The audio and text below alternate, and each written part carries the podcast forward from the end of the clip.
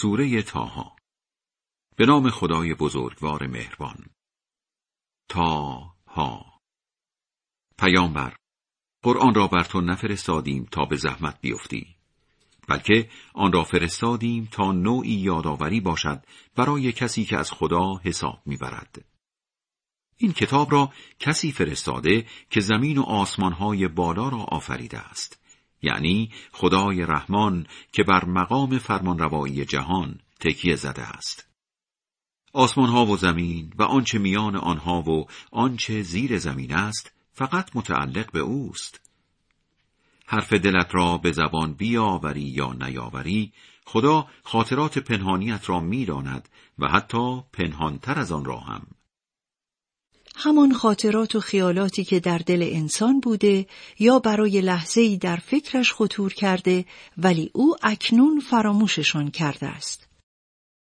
جز خدا هیچ معبودی نیست و بهترین نامها مخصوص اوست. آیا داستان موسی به گوشت رسیده؟ زمانی در مسیر مدین به مصر آتشی دید و به خانوادهش گفت کمی صبر کنید با همین چشمهایم آتشی دیدم می‌روم بلکه بشود پاره آتشی برایتان بیاورم یا کنارش راه بلدی پیدا کنم. همین که نزدیک آتش شد صدایی برخاست. موسا من همان خدای توام. کفشهایت را در بیاور که همکنون در سرزمین بسیار مقدسی هستی. من به پیامبری انتخابت کردم. پس به آنچه به تو وحی می شود گوش جان بسپار. من همان خدایی هستم که معبودی جز من نیست. بنابراین مرا بپرست و به یاد من نماز را با آدابش بخوان. قیامت حتما آمدنی است تا هر کسی در برابر تلاش خود جزا داده شود. اما زمان رسیدنش را مخفی کردم. آن که دل بخواهی اعتقادی به قیامت ندارد نکند از آن قافلت کند که هلاک می‌شوی. خب موسا آن چیست در دست راستت؟ گفت این چوب دستیم است.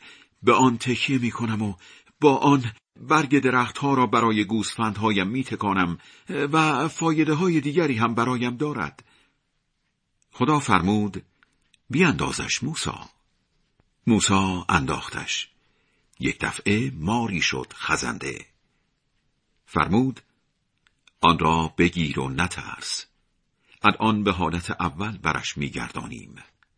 حالا دستت را در یقت فرو کن و زیر بغلت ببر تا درخشان بیرون بیاید. بی آنکه آسیبی ببیند. این هم معجزه دیگر برای اثبات پیامبریت. با اینها خواستیم چند معجزه بزرگمان را نشانت بدهیم. اکنون به سر وقت فرعون برو که سرکشی کرده است. گفت خدایا ظرفیتم را برای تحمل مشکلات بیشتر کن. مأموریتم را برایم آسان ساز. زبانم را روان کن تا حرفم را خوب بفهمند. یکی از خیشانم را دستیارم کن. همین هارون برادرم را. پشتم را به او گرم کن و در مأموریتم سهیمش کن تا تو را به صورت علنی به پاکی یاد کنیم و ذکر و یادت را گسترش دهیم. تو خودت خوب میدانی که تا بوده ایم یادت می کرده ایم.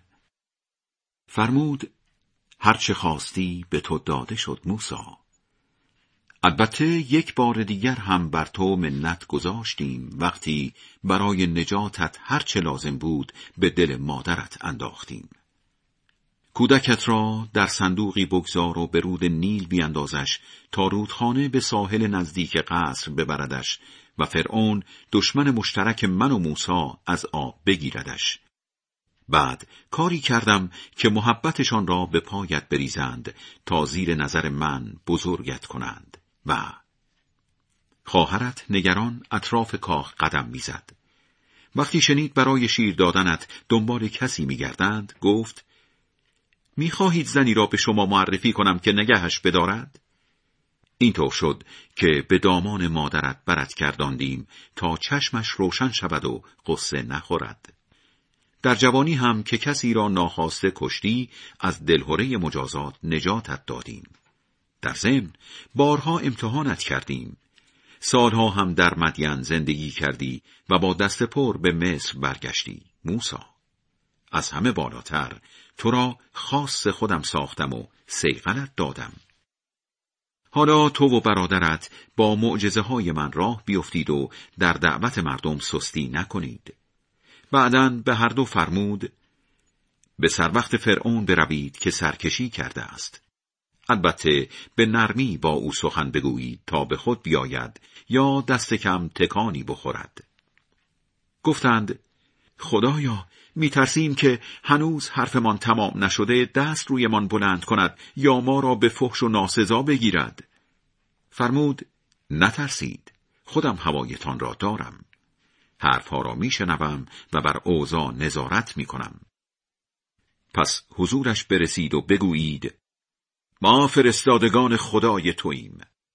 دست از سر بنی اسرائیل بردار و بگذار با ما بیایند و اینقدر آزارشان نده. از طرف خدایت معجزه هم برایت آورده ایم.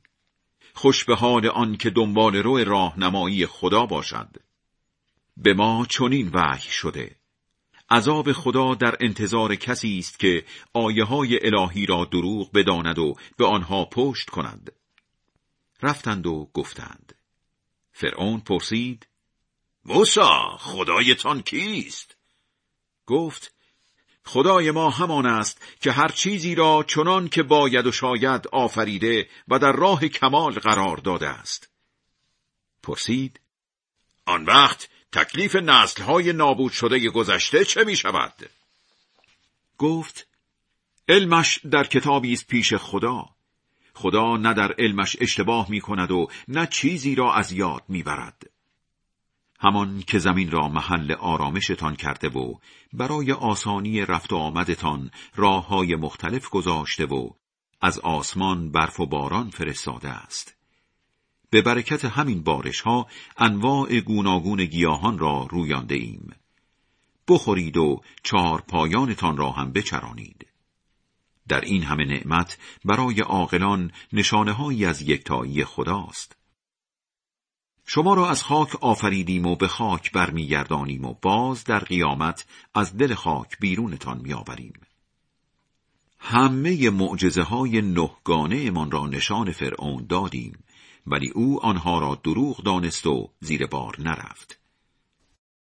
منظور معجزه هایی است که در مرحله دعوت فرعون و قومش تا قبل از کوچ بنی اسرائیل به موسی علیه السلام داده شد. اجدها شدن چوب دستی، درخشان شدن دست، خشکسالی، قحطی، طوفان، ملخ، شپشک، قورباغه و خون. تازه بعد از مار شدن چوب دستی و درخشان شدن دست گفت آمده ای ما را با جادو جنبل بازی هایت از کشور خودمان بیرون کنی؟ موسا علیه السلام از نژاد سبتیان بود و فرعون از قبطیان. او با این انگ رایج سیاسی قصد داشت به افکار عمومی بقبولاند که هدف موسی علیه السلام تصرف حکومت و بیرون کردن نسل قبطی است نه خداجویی و تبلیغ دین حالا که اینطور شد ما هم جادو جنبلی مثل آن رو می کنیم. در میدانی باز جلوی چشم مردم جمع می شویم تا نه ما بتوانیم زیر این قرار بزنیم و نه تو. زمان قرار هم با تو. موسی جواب داد وعده ما و شما روز عید باشد به شرطی که مردم وسط روز جمع شوند. فرعون مجلس را ترک کرد. بعد از مدتی با جادوگرها سر قرار حاضر شد. موسا هشدارشان داد. وای بر شما با پرستش بتها به خدا دروغ نبندید که با عذابی سخت پوست از سرتان می‌کند. بله بار کج آدم دروغ باف به منزل نمی رسد. جادوگرها تحت تأثیر حرفهای موسا درباره ادامه کارشان در گوشی به اختلاف پرداختند. درباری ها فوری به جادوگرها گفتند اینها جادوگرند نقشه کشیدند که با جادویشان از کشورتان بیرونتان کنند و سبک درست زندگیتان را از بین ببرند نقشه هایتان را یک کاسه کنید و با هم هماهنگ باشید که هر کس امروز برگ برنده دستش باشد پیروز است. جادوگرها پرسیدند موسا تو چوب دستیت را میاندازی یا اول ما وسایلمان را بیاندازیم؟ جواب داد اول شما بیاندازید. با این جادویشان یک دفعه به خیال موسا آمد که تنابها و چوب دستیهایشان میخزند. موسا ته دلش ترسی افتاد که نکند مردم گول بخورند. گفتیم نترس پیروز میدان فقط تویی. تو هم آنچه در دست راستت داری بیانداز تا مار شود و صحنه سازیهایشان را خونسا کند. چون جنس کارشان حق بازی جادوگر است و جادوگر جماعت خودش را بکشد هم راه به جایی نمی‌برد. کار که به اینجا رسید جادوگرها بی اختیار به سجده افتادند و گفتند به خدای موسا و هارون ایمان آوردیم. فرعون عصبانی شد. یعنی به موسا ایمان آوردید آن هم بی اجازه من؟ لابد او سردسته شماست و جادو یادتان داده. دست و پایتان را زرد دری یکی از راست و یکی از چپ قطع می کنم و به تنه های درخت خرما میخکوبتان می کنم. آن وقت می‌فهمید که عذاب کداممان زجرآورتر و طولانی تر است. من یا خدا؟ گفتند تو مال و منالت را هیچ وقت ترجیح نمی دهیم. به معجزه هایی که با چشم خود دیدیم و هم به کسی که ما را آفریده است. هر دستوری دلت می‌خواهد صادر کن. تو فقط در این دنیا می‌توانی دستور بدهی. ما به خدا ایمان آوردیم تا هم خطاهایمان را ببخشد و هم جادوگریمان را که به آن وادارمان کردی. پاداش خدا بهتر است و ماندگارتر.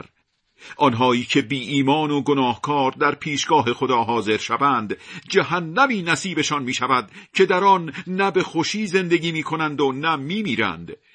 کسانی هم که با ایمان و درستکار در پیشگاهش حاضر شوند جایگاه های عالی نصیبشان می شود. باغهای همیشه سبزی که در آنها جویها روان است و آنان در آنجا ماندنی اند. این است پاداش کسانی که خودسازی کنند.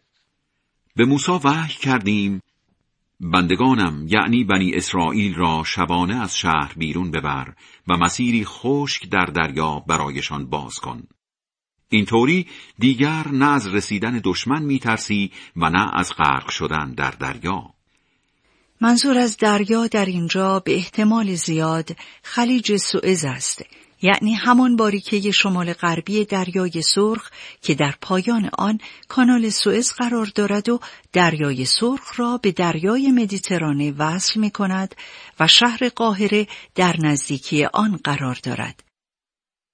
فرعون با لشکریانش تعقیبشان کرد. ولی وارد آن مسیر باز شده که شدند امواج خروشان دریا آنها را در هم کوبید و غرقشان کرد. فرعون مردم مملکتش را به جای هدایت گمراه کرد. آی بنی اسرائیل از چنگ دشمن نجاتتان دادیم.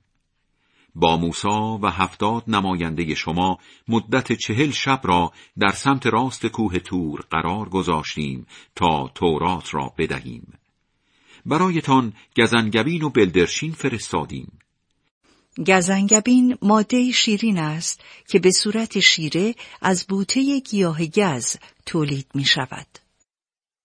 بلدرچین پرنده کوچکی است که بیشتر در مزارع گندم و بوتزارها لانه می کند و گوشتی چرب دارد. از خوراکی های پاک و پاکیزهی که روزیتان کرده ایم بخورید و در آن زیاده روی نکنید که سزاوار غضبم می‌شوید. هر که سزاوار غضبم شود به دره هلاکت سقوط می کند. همین من آمرزنده آن کسی هستم که توبه کند و ایمان بیاورد و خطاهایش را با کار درست جبران کند و بعد هم با پیروی از رهبر در مسیر درست قرار بگیرد. خدا فرمود موسا چه شد که زودتر از نمایندگان مردم به کوه تور آمدی؟ گفت آنها دارند پشت سر من می آیند. خدایا به عشق مناجات با تو بود که عجله کردم. فرمود در قیابت مردم را آزمایش کردیم و سامری از راه به درشان کرد. چون بود پرستی و خرافه پرستی آثار سرنوشت سوزی در زندگی مردم می‌گذارد چندمین بار است که از گوسال پرستی بنی اسرائیل حرف به میان آمده است. هنوز هم گوسال پرستی و گاو پرستی در میان برخی یهودیان و غیر یهودیان رواج دارد. موسا عصبانی و ناراحت به میان مردم برگشت و گوسال پرستیشان را به چشم خودش دید. گفت مردم مگر خدا به شما وعده نداده بود که تورات را بفرستد؟ می‌خواهم بدانم مدت ماندنم در کوه تور طولانی شد؟ یا واقعا می‌خواستید با این رفتار زشت قرارتان با من را زیر پا بگذارید و سزاوار غضب خدا شوید؟ بهانه آوردند. به هم زدن قول و قرارمان که دست خودمان نبود. تنها جواهر زیادی از قوم فرعون دستمان مانده بود. دورشان انداختیم. سامری برشان داشت و در آتش زوب کرد. بعد برای مردم مجسمه گوساده ای را ساخت که صدایی مثل صدای گاو هم از آن در می آمد. او و هوادارانش گفتند این است معبود شما و موسا ولی او فراموشش کرده و رفته کوه تور دنبال خدای ندیدنی نمی بینند آن گوساله جوابی به آنها نمی دهد و اختیار سود و ضررشان را ندارد؟ البته قبل از برگشتن موسی هارون به آنها گوشزد کرده بود مردم دارید امتحان می‌شوید. خدایتان همان خدای رحمان است. از من که فرستاده اویم پیروی کنید و مطیع فرمانم باشید. ولی گفتند ما از پرستش گوساله دست بردار نیستیم تا موسا پیشمان برگردد. موسا از کوه تور که برگشت به هارون گفت وقتی دیدی مردم گمراه شدند چه باعث شد که از من پیروی نکنی؟ چرا دستورم را گوش نکردی؟ هارون گفت برادر جان ریش مرا چرا چسبیده ای؟ آخر ترسیدم که اگر شدت عمل به خرج دهم بعدا بگویی بین بنی اسرائیل تفرقه انداختی و سفارشم را درباره اصلاح امور رعایت نکردی. بعد موسا رو به سامری کرد. منظورت چه بود از این کار ابلهانه؟ گفت من مجسم سازی بلدم و مردم بلد نیستند. نصف نیمه به حرفایت ایمان آوردم ولی همان را هم بیخیال شدم. مجسمه ای ساختم و گوساله پرستی کردم. اینطوری هوا و هوسم این کار زشت را در نظرم رنگ و لعاب داد. موسا گفت به خاطر این کار زشتت به چنان وحشت و وسواسی در زندگی دچار شوی که هر کس پیشت بیاید بگویی دست به من نزن! برو منتظر مرگت باش که ردخور ندارد. حالا نگاه کن به معبودت که یک ریز عبادتش می کردی چنان ریز ریزش کنیم و تکه هایش را در دریا بپراکنیم که نگو و نپرس. مردم! بدانید معبود شما فقط خدایی است که معبودی جزو نیست. او همه چیز را می‌داند. ای پیامبر برخی داستانهای گذشته را اینطور برایت تعریف می‌کنیم. از طرف خودمان هم به تو قرآن را دادیم. آنهایی که از دستورهای نجات بخشش رو بگردانند قیامت بار سنگینی به دوش می‌کشند که همیشه وبال گردنشان است. بله بارشان بد باری است روز قیامت. آن روز در شیپور قیامت دمیده می شود گناهکارها را با چشمهای کور و کبود احضار می کنیم آهسته به هم می‌گویند برزخ پیش اینجا ده روز بیشتر نبود. ما خوب می‌فهمیم چه می‌گویند. وقتی واقع بینترین آنها می‌گوید ده روز؟ فوقش یک روز آنجا ماندیم از تو درباره وضع کوه در قیامت می‌پرسند بگو خدا متلاشی و پخش و پلایشان می کند و زمین را به صورت دشتی صاف در می آورد طوری که اصلا پستی و بلندی در آن نمی بینی. آن روز همه برای حضور در صحنه قیامت بی چون و چرا دنبال فریاد اسرافیل راه میافتند. در برابر خدای رحمان نفسها در سینه حبس شده است و جز صدای قدمها هیچ نمیشنوی. آن روز شفاعت کسی سودی ندارد مگر آن که خدای رحمان به او اجازه بدهد و حرفش را تایید کند. خدا سرنوشت مجرمان در قیامت و سرگذشت آنها در دنیا را می‌داند ولی آنها به چیزی از علمش دسترسی ندارند. در برابر خدای زنده و پاینده بیچارگی از چهره ها می بارد. هر بیدینی که بار ستمی به دوش دارد ناامید است و دست خالی. و هر که در کار خوب دستی داشته باشد به شرط با ایمان بودن نه از بیعدالتی میترسد و نه از حق کشی. قرآن را این چنین به زبان رسای عربی فرستادیم و در آن هشدارهای گوناگون گنجاندیم. شاید مردم دست از لجبازی بردارند یا اینکه مایه یادآوریشان شود. بلند مرتبه است خدایی که فرمانروای راستین جهان هستی است. ای پیامبر قبل از دستور جبرئیل در خواندن آیه هایی که شب قدر فرستادیم عجله نکن و بگو خدایا علمم را بیشتر کن. به آدم سفارش کردیم نزدیک آن درخت نشود ولی فراموش کرد. در کل برای عمل به آن سفارش در او عزم جدی ندیدیم. وقتی به فرشتگان دستور دادیم در برابر آدم سجده کنید همه سجده کردند جز ابلیس که خودداری کرد. به آدم هشدار دادیم این ابلیس دشمن تو و همسر توست. نکند گولتان بزند و از این باغ بیرونتان کند که برای گذران زندگی به دردسر میافتی.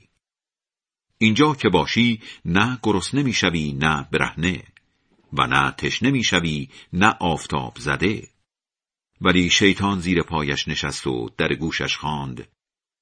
آیا درختی نشانت بدهم که با خوردن میوهش به زندگی جاودان و ریاست بیپایان برسی؟ سرانجام آدم و همسرش از آن خوردند و اندام جنسیشان آشکار شد. شروع کردند به چسباندن برگ درختهای باغ به خودشان. اینطور شد که آدم هم به سفارش خدا گوش نکرد هم به آن سراب نرسید. این هدف ابتدایی مقدمه بود برای هدف اصلی او بی آبرو کردن آدم و حوا و نالایق کردنشان برای رسیدن به کمال و نماینده خدا شدن. بعد خدا او را برگزید به او لطف کرد و دستش را گرفت. سپس به آدم و شیطان دستور داد همگیتان از این مرتبه پایین بروید. روی زمین هم دشمن هم خواهید بود. اگر راه نجاتی جلوی پایتان گذاشتم که می‌گذارم هر که قدم در آن راه بگذارد گمراه و بدبخت نمی شود و هر که از یاد و نام من رو گردان شود در سختی و فشار زندگی می کند روز قیامت هم چشمش را بر صحنه های خوشایند می بندیم. تنها راه نجات از مشکلات دست و پاگیر زندگی مراقبت از رفتار است.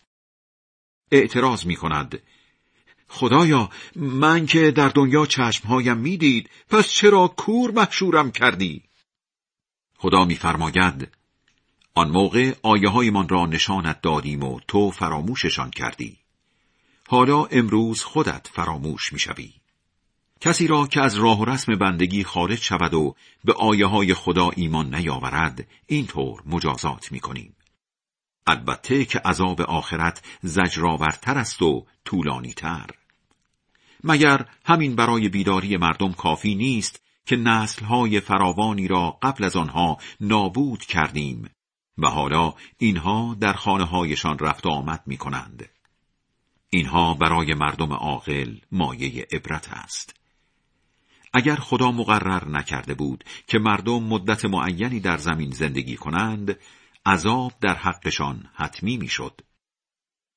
با توجه به همه آنچه در این سوره گفتیم در برابر حرفهای بی ربط و نیشدار بتپرست ها صبوری کن. قبل از طلوع و غروب آفتاب خدا را از سر سپاس به پاکی یاد کن و در ساعاتی از شبان روز هم تسبیحش را بگو. به این امید که به قضا و قدر الهی راضی شوی. همچنین به امکانات مادی و زودگذری چشم ندوز که برای آزمایش گروههایی از جماعت بیدین به آنها داده ایم. رزق و روزی خدا در آخرت بهتر است و ماندگارتر. به خانواده سفارش کن نماز بخوانند. خودت هم به آن مداومت کن. البته به نماز تو نیاز نداریم. ماییم که نیاز تو را برطرف می کنیم. عاقبت به خیری هم در مراقبت از رفتار است. بودپرست های مکه پرسیدند چرا محمد از طرف خدا برایمان معجزه‌ای نمی آورد؟ مگر همین قرآن را برایشان نفرستادیم که شامل حقایق کتابهای آسمانی گذشته است. اگر هنوز قرآن نیامده با عذابی نابودشان می کردیم، حتما اعتراض می کردند خدایا چرا پیامبری برای ما نفرستادی تا قبل از آن که خار شویم از آیه های تو پیروی کنیم هشدارشان بده ما و شما همه چشم براهیم پس چشم به راه بمانید. به همین زودی ها می‌فهمید که رهروان راه درست و راه یافتگان کیانند. خدای بلند مرتبه بزرگ راست می‌گوید.